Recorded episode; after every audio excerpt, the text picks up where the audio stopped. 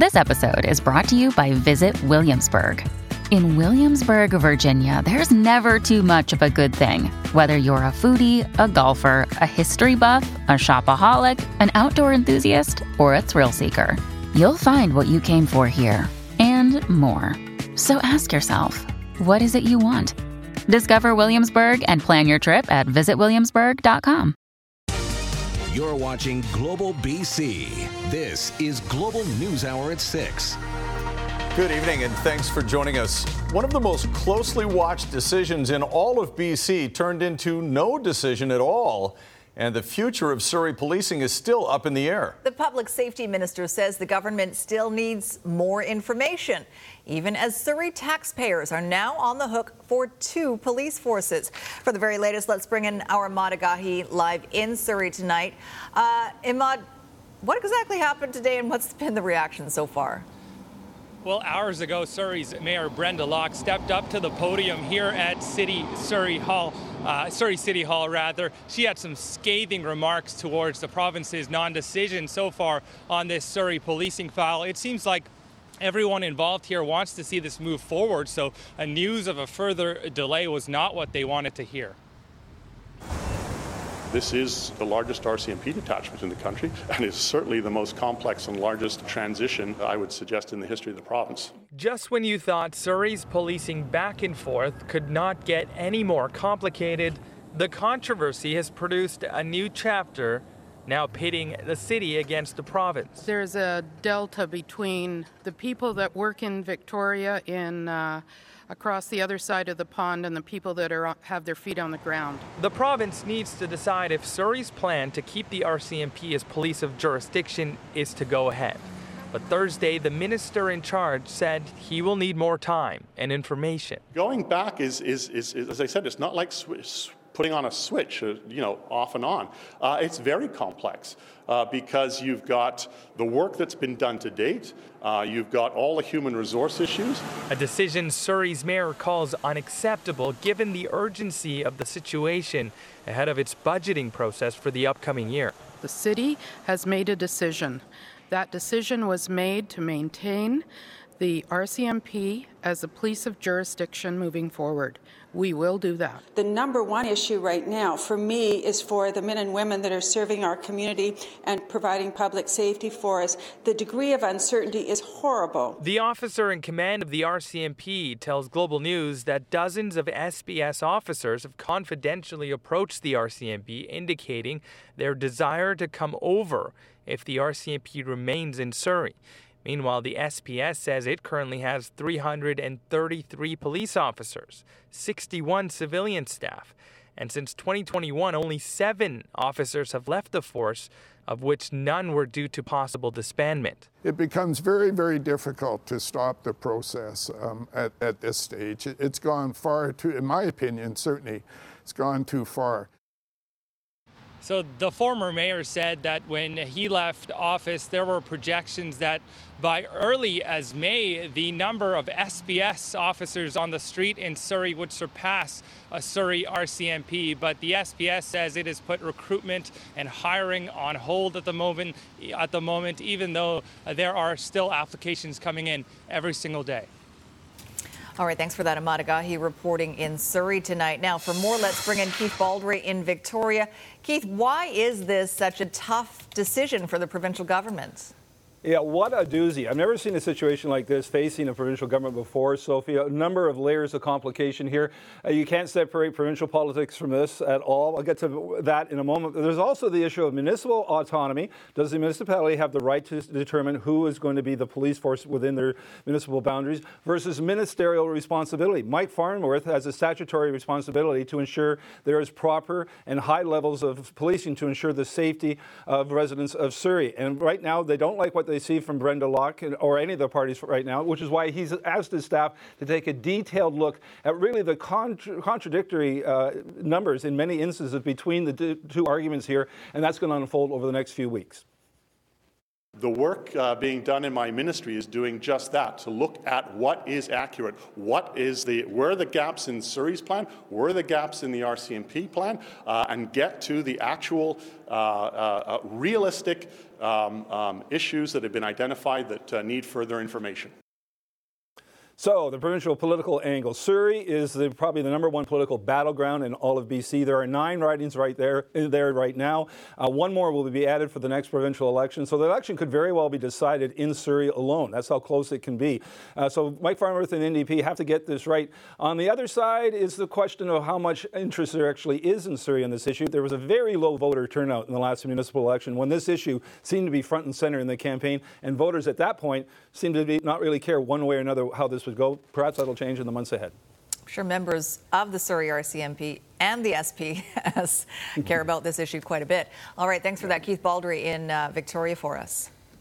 Day four now of testimony into the death of Vancouver Police Constable Nicole Chan, and it focused on the tragic chain of events that occurred the evening before she died by suicide.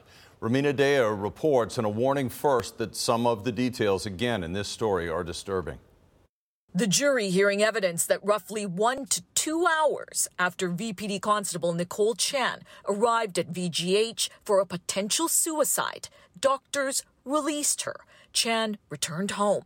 The next morning, she took her life. Chan was 30 years old. There's no way she should have been released from the hospital. Witness Brandon Gray holding back tears. He was with his best friend, Jamie Gifford, Chan's boyfriend, when he found Chan hanging from the door inside their apartment, January 27, 2019. Gray said they called 911 again after Chan was released from hospital. We were shocked. Why is she back at her house? On the other line, it's just said, There's nothing we can do there's nothing we can do, and there's nothing we can do. On Thursday, Chan's boyfriend testified she was threatening to hang herself with a dog leash. Later, he said she found her hiding a large kitchen knife in the bathtub and scissors in the bed. Concerned for Chan's safety, two VPD officers apprehended her under the Mental Health Act and escorted her to Vancouver General Hospital. Constable Warren Head testifying he was surprised the doctor wasn't going to admit her. He said he told them Chan knows what to say to get released. I remember advocating, saying, I believe this is a mistake. I believed personally that she was a threat to harm herself, said Constable Head. I felt like if she was to go back home and be alone, that she might, in fact, follow through. It seems like everybody was shocked uh, that she was allowed to go home, uh, and that is the part that I think uh, is really the most heartbreaking for Nicole's family. Ultimately, a doctor decided Chan was not a threat to herself. Her ongoing treatment plan was sufficient, testified Constable Head. Chan's family and friends now hoping something good comes out of this inquest. There are holes in the healthcare system. Maybe we can better assess patients down the road who are having the worst night of their life and need help. Rumina Daya, Global News. A new report from Canada Mortgage and Housing Corporation confirms what many Vancouver renters already know. They are paying the highest in the country. With high demand and limited supply, renting just keeps getting more expensive. Richard Zussman reports. A problem that keeps growing.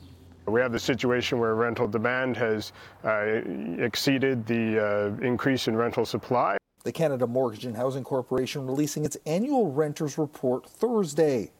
The average price for a two bedroom in Vancouver now $2,002 a month. Toronto second at $1,770. Victoria at $1,699. Kelowna at 1,690 per month, rounding out Canada's top four. The vacancy rate also dropping. In Canada, it's 1.9%, and in Vancouver, just 0.9% of properties are available to rent. What it means is the destruction of family units, the breakdown of relationships, the collapse of businesses, and the inability of multiple generations of Canadians to build a prosperous life and future in this country. We absolutely do not have what we need, which is the basic and most fundamental unit of housing. A growing population, a lack of units, low vacancy, high costs, all creating an impossible solution for those entering the rental market.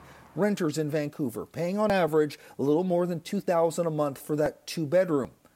Factor in the places actually available, and the cost booms to $28.50 per month, 43% higher.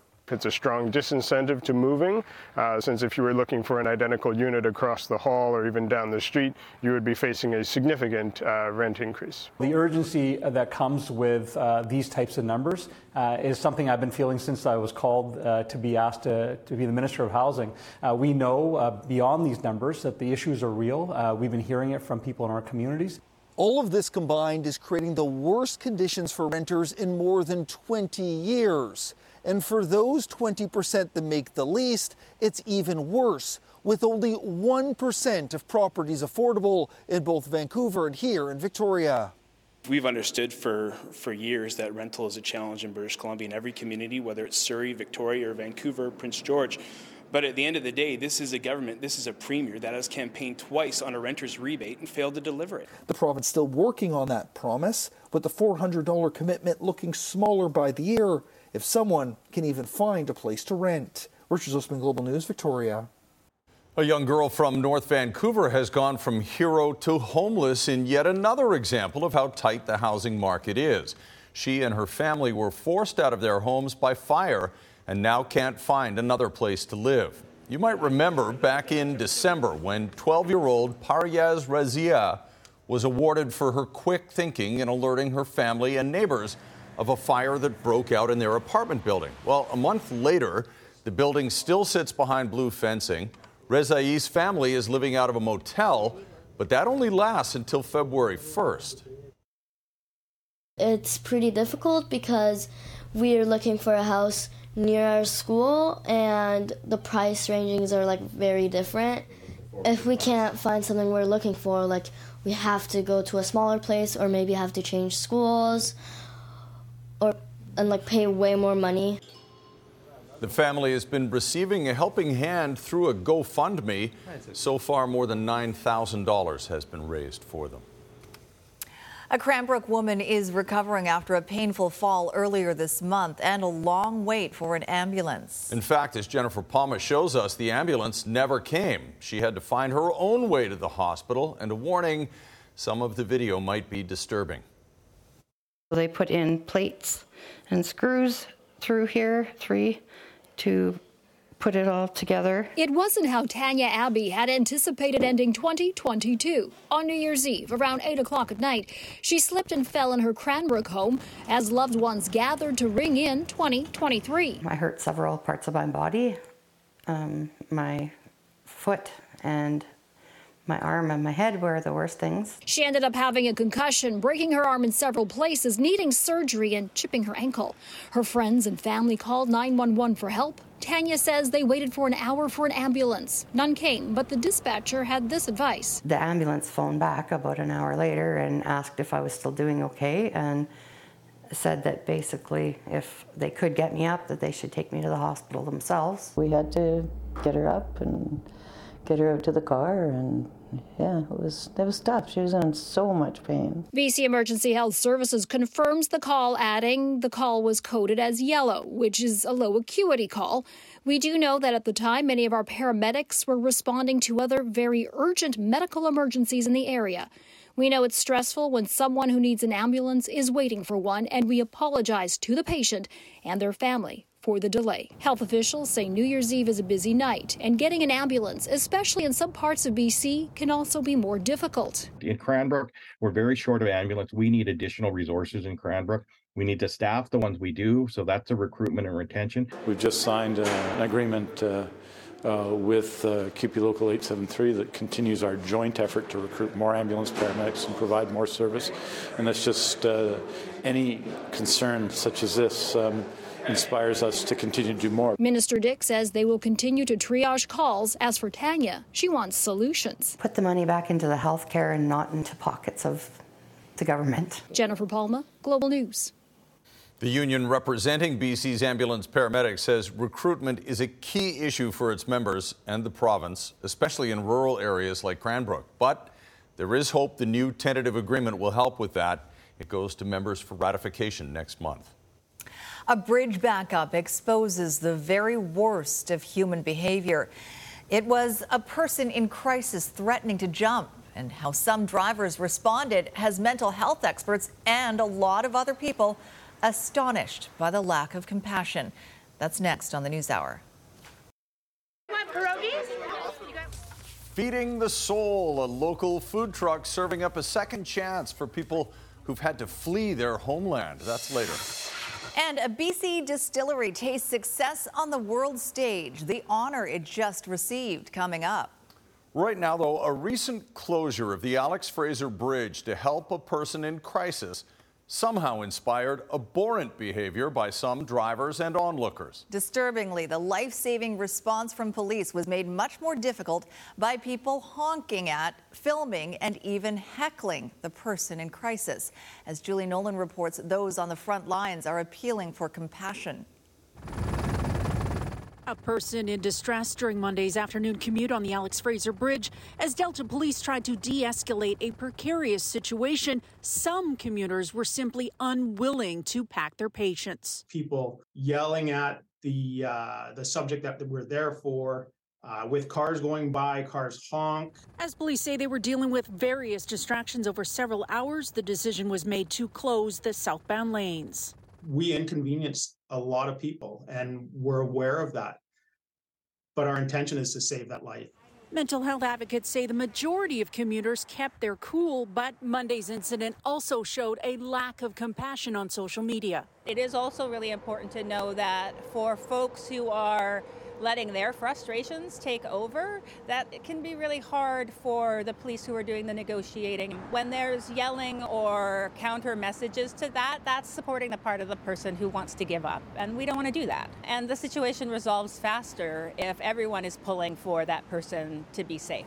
The province commends the officers who risked their own lives and remind people to have more empathy for all involved. I think what we would all want is if we had a loved one in that situation, would be for the surrounding community to treat that person with dignity. The Alex Fraser does not have a barrier, but there is a crisis phone on the span. When asked why a barrier isn't there to save lives, the Minister of Transportation says certain bridges cannot accommodate the additional wind load of safety fencing. It's my understanding that the, that the crisis phones were the were the uh, were the option that were identified as appropriate for uh, for that infrastructure for that particular bridge. Commuters also have options for keeping their anxieties in check. If you are super frustrated in a traffic jam and you've got a cell phone, you can call the crisis line and we can help you deal with those emotions. Julie Nolan, Global News. The TransLink Mayor's Council met for the first time this year. The goal is to put into action the 10 year plan on the future of public transportation. Today's meeting establishes the organization's priorities. It's a long wish list with more buses right at the top. It all comes with a heavy price tag, too $20 billion over the next decade. Positive news is the federal government is committed to a permanent transit fund. Now, that isn't kicking in until a couple years from now. I would love to see that move forward so we could start that sooner than later, and that will help with some of the capital funding, which is used to build the big projects. Post pandemic, ridership is on the rise, but TransLink says it's still facing financial pressure. The Mayor's Council is putting together a long term investment plan. Up ahead, a major blow to interior communities with the closing of Canfor Mills in Chetwynd and Houston. How the company defends its decision and what's next for those who lost their jobs. And the winter wallop hitting Toronto and parts east much later than normal. Still a slow crawl for eastbound traffic along Highway 1 through Burnaby with lots of congestion at merge points like Willingdon and Kensington. Through Kirmac Cares for Kids, expert repair for your vehicle helps provide expert care for kids. When you choose Kirmac, you choose to support BC Children's Hospital. Kirmac Cares for Kids. I'm Trish Jewison in the Global Traffic Center.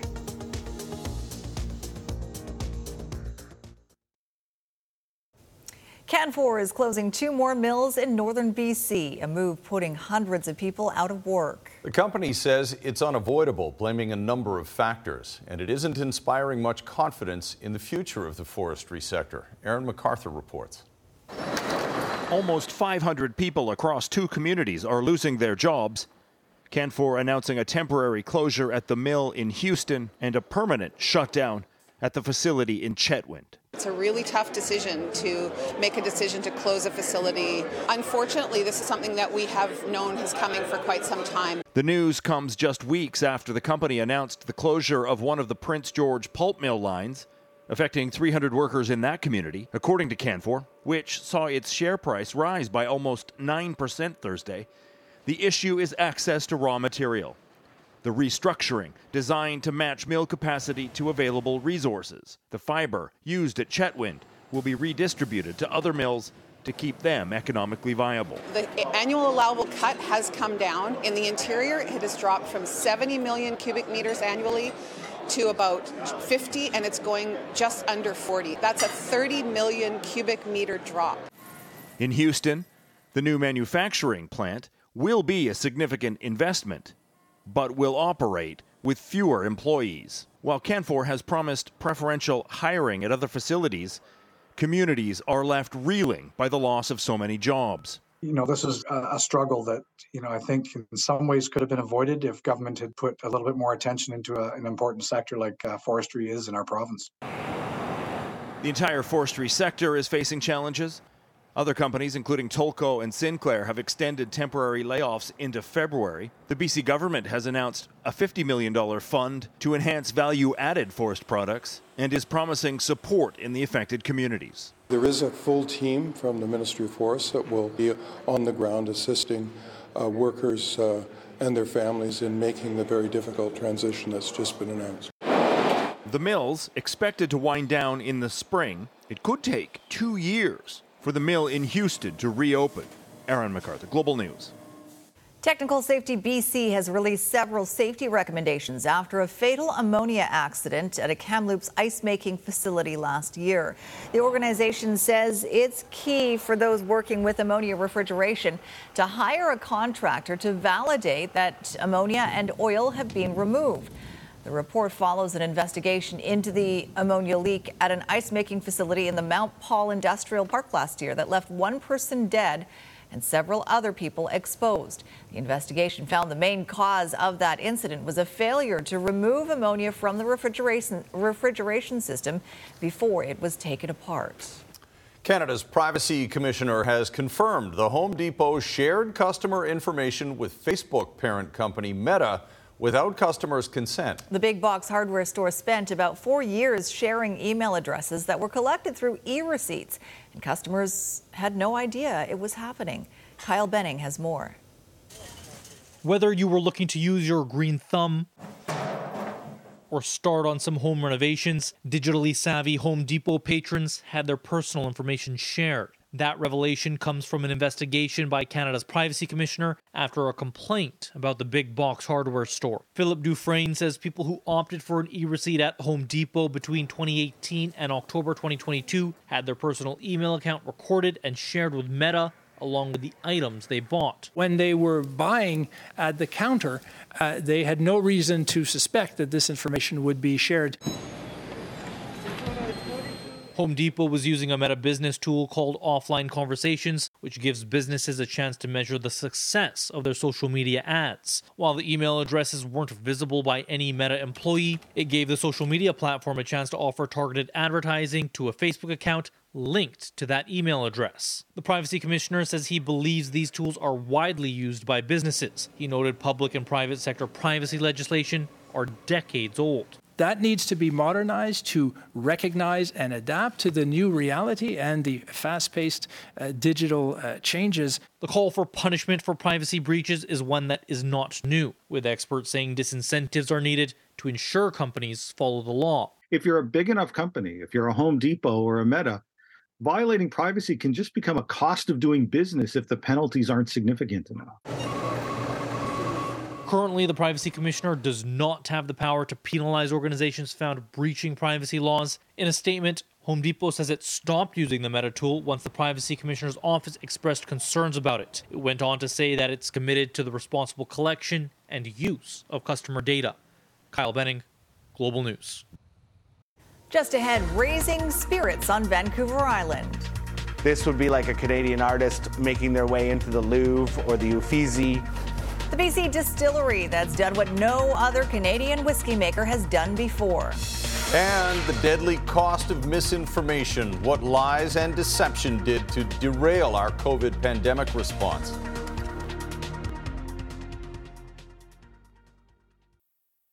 Both ways tonight at the Pattullo Bridge, but do keep in mind there will be northbound lane closures later on for overnight construction.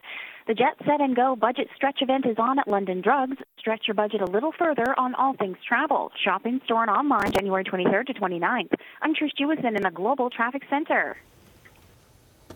In a Canadian first, a Vancouver Island distillery has been selected to join the prestigious Scotch Malt Whisky Society. Shelter Point Distillery will become a name known around the world for its high quality whiskey. As Paul Johnson reports, it's an honor no other Canadian distiller has ever attained. So, this is where the whole process starts. We bring our grain into the mash tun, soak it in water. Just south of Campbell River, you'll find the Shelter Point Distillery where for several years now they've been trying to make their mark in the world of craft whiskey. Here's how you know when you've succeeded in that scene. A beautiful location up uh, up in Vancouver Island there. Glasgow-based John McCheyne is the brand ambassador for the Scottish Malt Whisky Society. His other official title is the Keeper of the Quaich. If that sounds something like the Freemasons of Scotch to you, well, it turns out their standards are about as exacting as any secret society. We believe that we gave whiskey to the world. We have a long, long history, long heritage and provenance uh, of whiskey. So the Society's official selection of a Shelter Point whiskey for their roster is a seismic event. No Canadian distiller has ever done it before, and the fact that they only started here in 2011 makes it all the more impressive. This would be like a Canadian artist making their way into the Louvre or the Uffizi. You just hope that the world likes it. And it turned out they did. Head distiller James Marinus says the victory came only after years of tinkering, growing their own barley on the property and experimenting with different methods and different types of casks. They didn't get it right away. When we made our first whiskey, you know, legally three years in a barrel before we can sell it. We tried it. We're like, eh, we're not there yet. That persistence paid off for a country that's known mostly for the class of whiskey that gets downed with Coke. Breaking out with a high end craft whiskey is a national victory, given that many have tried and failed to impress the keeper of the Quaich. It's not just a drink to us, it's part of what we are. And I think that's gone on for hundreds and hundreds of years. Paul Johnson, Global News. Be pretty cool to taste it, wouldn't it? You do have a chance because they're having a tasting and unveiling event February 1st and 2nd, I think, and they say there are a couple of tickets. You'll be able to get a bottle mm-hmm. if you have $250 to spend. That's how much a bottle of that stuff is. But a couple of tickets left. One, two. Yeah, oh, okay. maybe. All right. Let's go.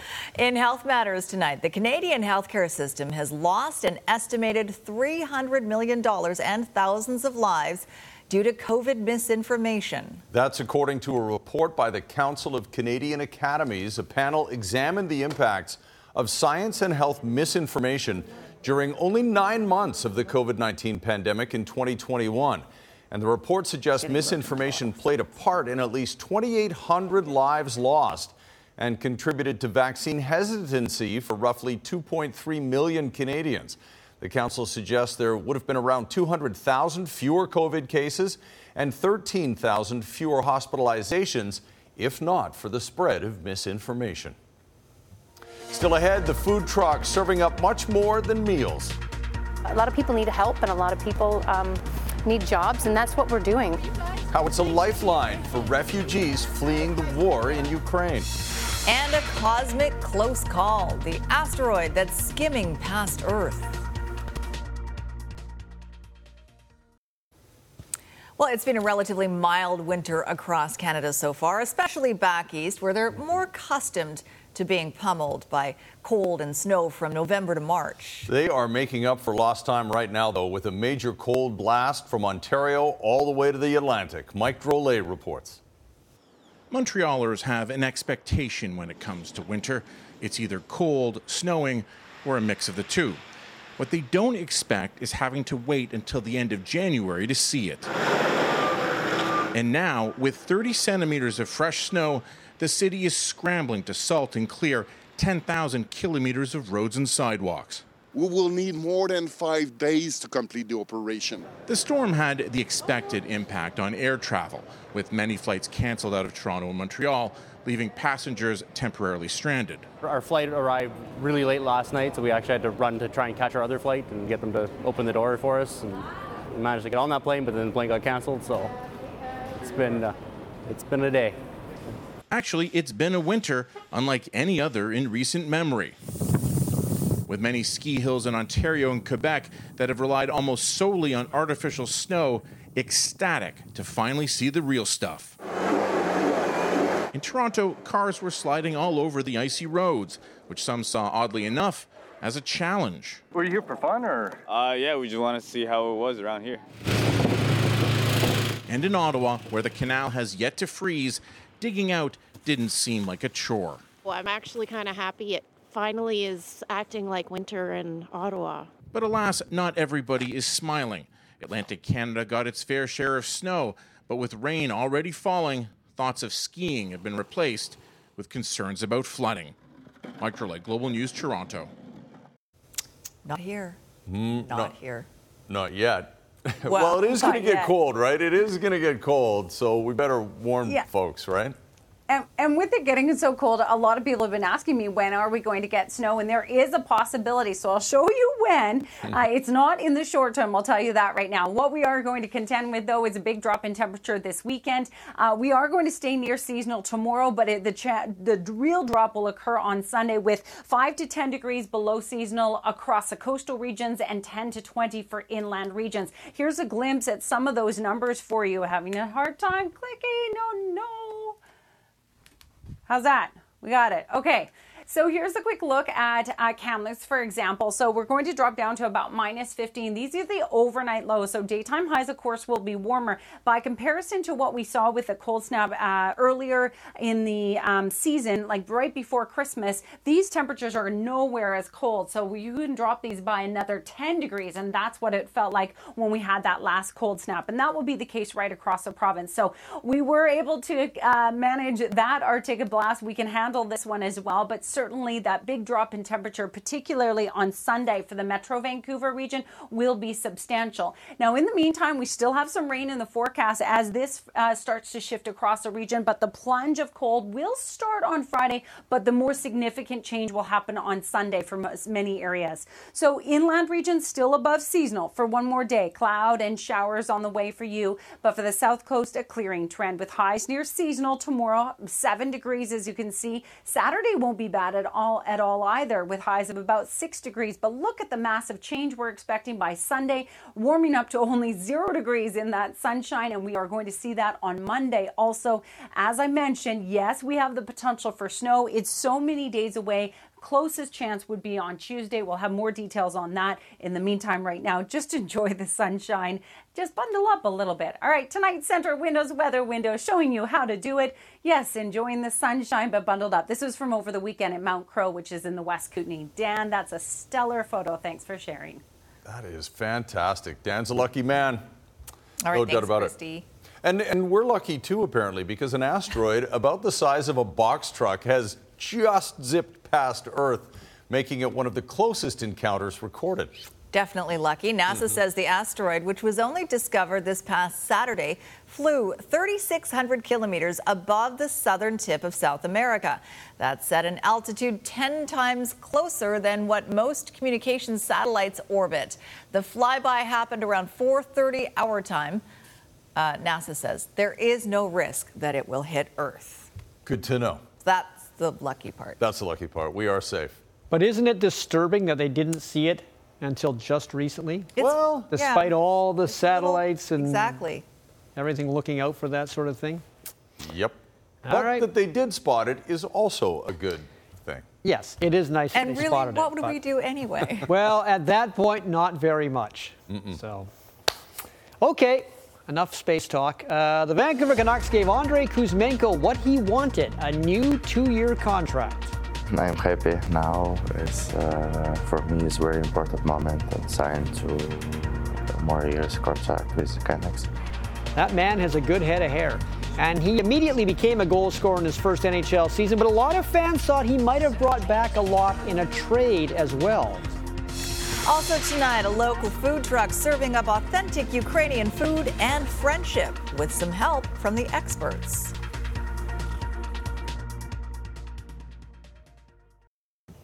It's kind of a uh, topsy turvy world when the signing of a good young goal scorer by the Vancouver Canucks is seen as maybe a negative. But such is this season. Such is this season. I know. I know. I mean, you can see it from both perspectives. Being a rebuild guy, I'm more for the trade because you probably could get a lot back for him. But the Canucks have signed Andrei Kuzmenko to a new two-year contract worth five and a half million per season. Now, because he would have been an unrestricted free agent this summer, the Canucks had to decide whether to keep him or trade him. Kuzmenko is a very good player. But there are a lot of people who thought the Vancouver Canucks could get good return in a trade before the deadline, given just how easily he has adjusted to scoring in the NHL. But this signing obviously means the Canucks will have to try to trade others. Keeping Kuzmenko means a Bo Horvat trade is pretty much just a matter of time. I'm sure they would love to trade Brock Boeser if they could. I mean, they just signed him last summer, which was probably a mistake. It's going to be harder to move him He's underperforming. He makes 6.65 million a year, but re-signing Kuzmenko, I guess, should not surprise anybody because he was brought in by this management group, and he fits well with Elias Pettersson. And certainly for Kuzmenko, he's happy about the deal, not just because he gets a huge raise. He's only making 950,000 this year, but he and his family love living in Vancouver. Uh, I like Canucks. I like his fans, uh, city for me and my family is all like. And uh, I want help to Vancouver Canucks is uh, go to playoff and uh, his big dream to Stanley Cup. Why not? Less than 24 hours after winning his first game as a Vancouver Canuck head coach, Rick Tocchet got to see up close and personal the kind of team that got his old friend Travis Green and his predecessor Bruce Boudreau fired a team we've seen a lot of, one that allows great chances to score for the opposition, one that seems to forget basic defensive strategies. If the Canucks were a baseball team, they'd be running into each other on pop flies because nobody's calling for it. Yeah, soft. It was a you know you hate to call your team soft, but it was soft tonight. You know we didn't uh, didn't participate on the wall battles. We didn't get a rim out. You know that we knew we're they're you know this is a good team. We didn't play predictable. We started regrouping, like old habits, you know, old habits came. We were just talking the coach stuff, man. I wish I had about 10 practices. I really do. And because uh, it shows tonight that we got a lot of work to do. Oh, yes, you do. But it's management who actually has the most work to do to get him the players that can play his system. Okay. Uh, now that Nathan Rourke has morphed from a Lion to a Jaguar, Vernon Adams Jr. will be BC's number one quarterback this season. Now, let's be honest, it's not the scenario the BC Lions were hoping for. They would have loved Nathan Rourke to stick around for at least another year for many reasons. One of them is it would sell tickets, but they are comfortable with the CFL veteran like Adams being their guy. Hurry, hurry, sir. Last season, Vernon Adams Jr. joined the Lions midseason. Sir as an emergency replacement for the injured Nathan Rourke. Now that Rourke's gone to the NFL, Adams is the Lions' new number one and is making sure he's more than prepared for training camp, which is still over three months away. I want to get out here at least one week at a time each month this off season, and I know Lucky will be out here. Rhymes is just he's over the way, but he'll be over here too. Cottoy, Scarfone, all those guys are here. So um, I just want to get as much chemistry as I can with those guys.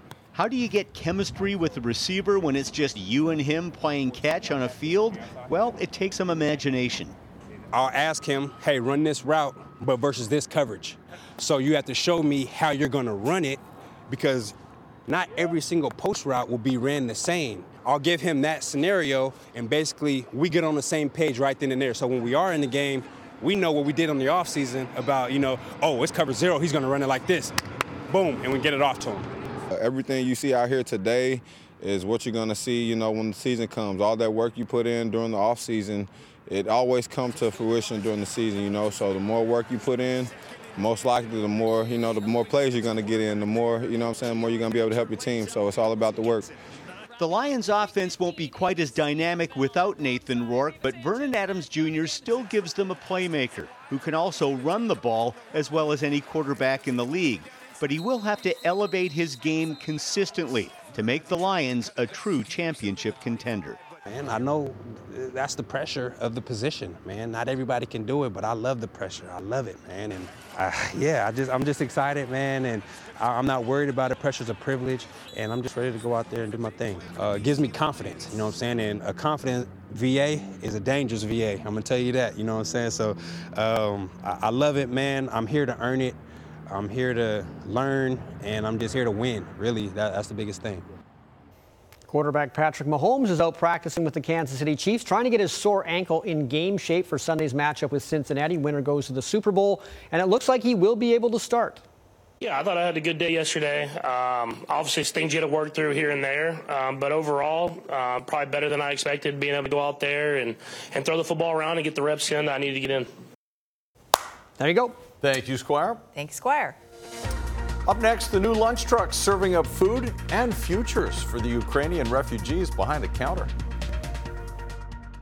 This is BC with Jay Durant is brought to you by JM Media. Visit jmmedia.ca.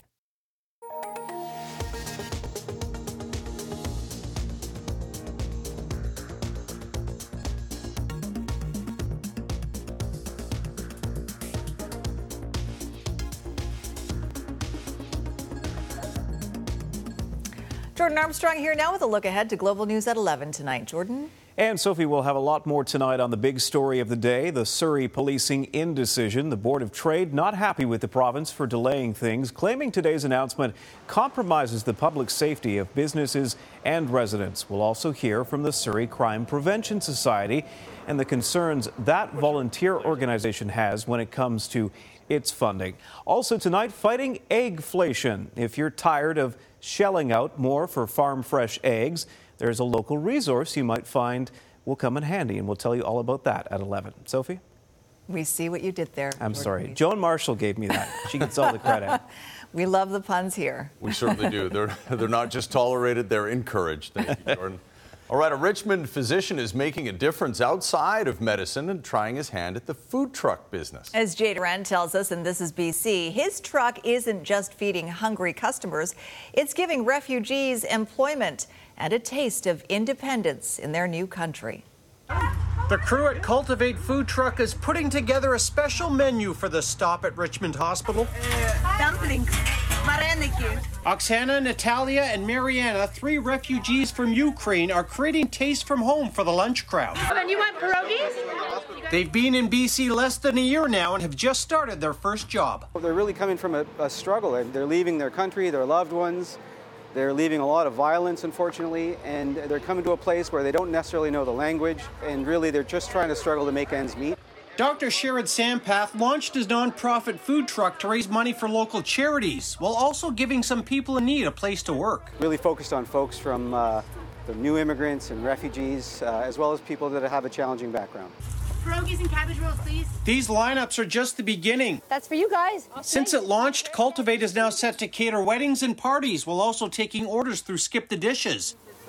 Pierogies and sausage, please, for Amelia. And they're still in the early stages of expansion. We want to eventually, I hope, to get a brick and mortar space, so get a, a building where we can use as a commissary kitchen and also um, utilize and hire more people. I think everything is the best and tasty. So much spirit in the kitchen despite what's happening back home. Natalia's son and husband are still in Ukraine. Mariana's brother was missing for several days this week before finally reconnecting with her family. She's got a brave face on right now. She's smiling over there, but I mean, these girls have lost everything. But there is support here. New friends and colleagues, and many happy customers. We're going to put a, a Dunkum in there. This is the first Ukrainian food truck I've ever seen. They could very well be the best pierogies you've ever had. Look at that. A little culinary gift from the Cultivate food truck and a team of chefs that's working very hard to keep up with the orders. Wow! Sold out. Thank, you for coming. Jay Durant, Global News. Okay, now we all want pierogies right now. Race Dinner home time. for dinner, yeah. If you know someone who has a great story to tell or something unique to BC that we need to know about, email your ideas to jay at thisisbc at globalnews.ca. All right, Kristi's. Cindy's an uh, old friend of mine. Oh, is that right? Oh. Yeah, she's an old friend, and she has so much love to give. It's so awesome to see. She Oh. was the one that had the the um, mom's uh, grilled cheese food truck, so she's pretty awesome. Oh, also delicious. knows what she's Also doing. No, no doubt Yeah. about it. Uh, so cold is much better when it's sunny, right? Absolutely. I mean, you felt the chill in the air today, but we were actually near seasonal in terms of temperature. So enjoy that sunshine, bundle up. Chance of snow Tuesday, Yeah. still so many days away, though. See, Squire, it's fine if it's Yeah. sunny. We're gonna make it. Well, I can look out the window and I can get the idea that it might be warm. Have a good night, everyone. Good night, all. Hi, it's Shauna, and I might be a bad parent because my kids think french fries are vegetables. Hey, it's Ryan, and I might be a bad parent because I went out for wings when my wife was in the hospital after giving birth. Johnny here. I might be a bad parent because in my house, the tooth fairy gives pocket change. But we're not alone. Len emailed us and said his six year old daughter's Tarzan moment going from love seat to lazy boy by curtains made him more proud than any dance recital. And Andy left his two year old at the rink. All right, guys, I'm sure we're not alone. Like Andy's kid. For stories and confessions like this, make sure you check out our podcast. It's called Bad Parents, and it's available wherever you get your podcasts. I left a glove at the rink.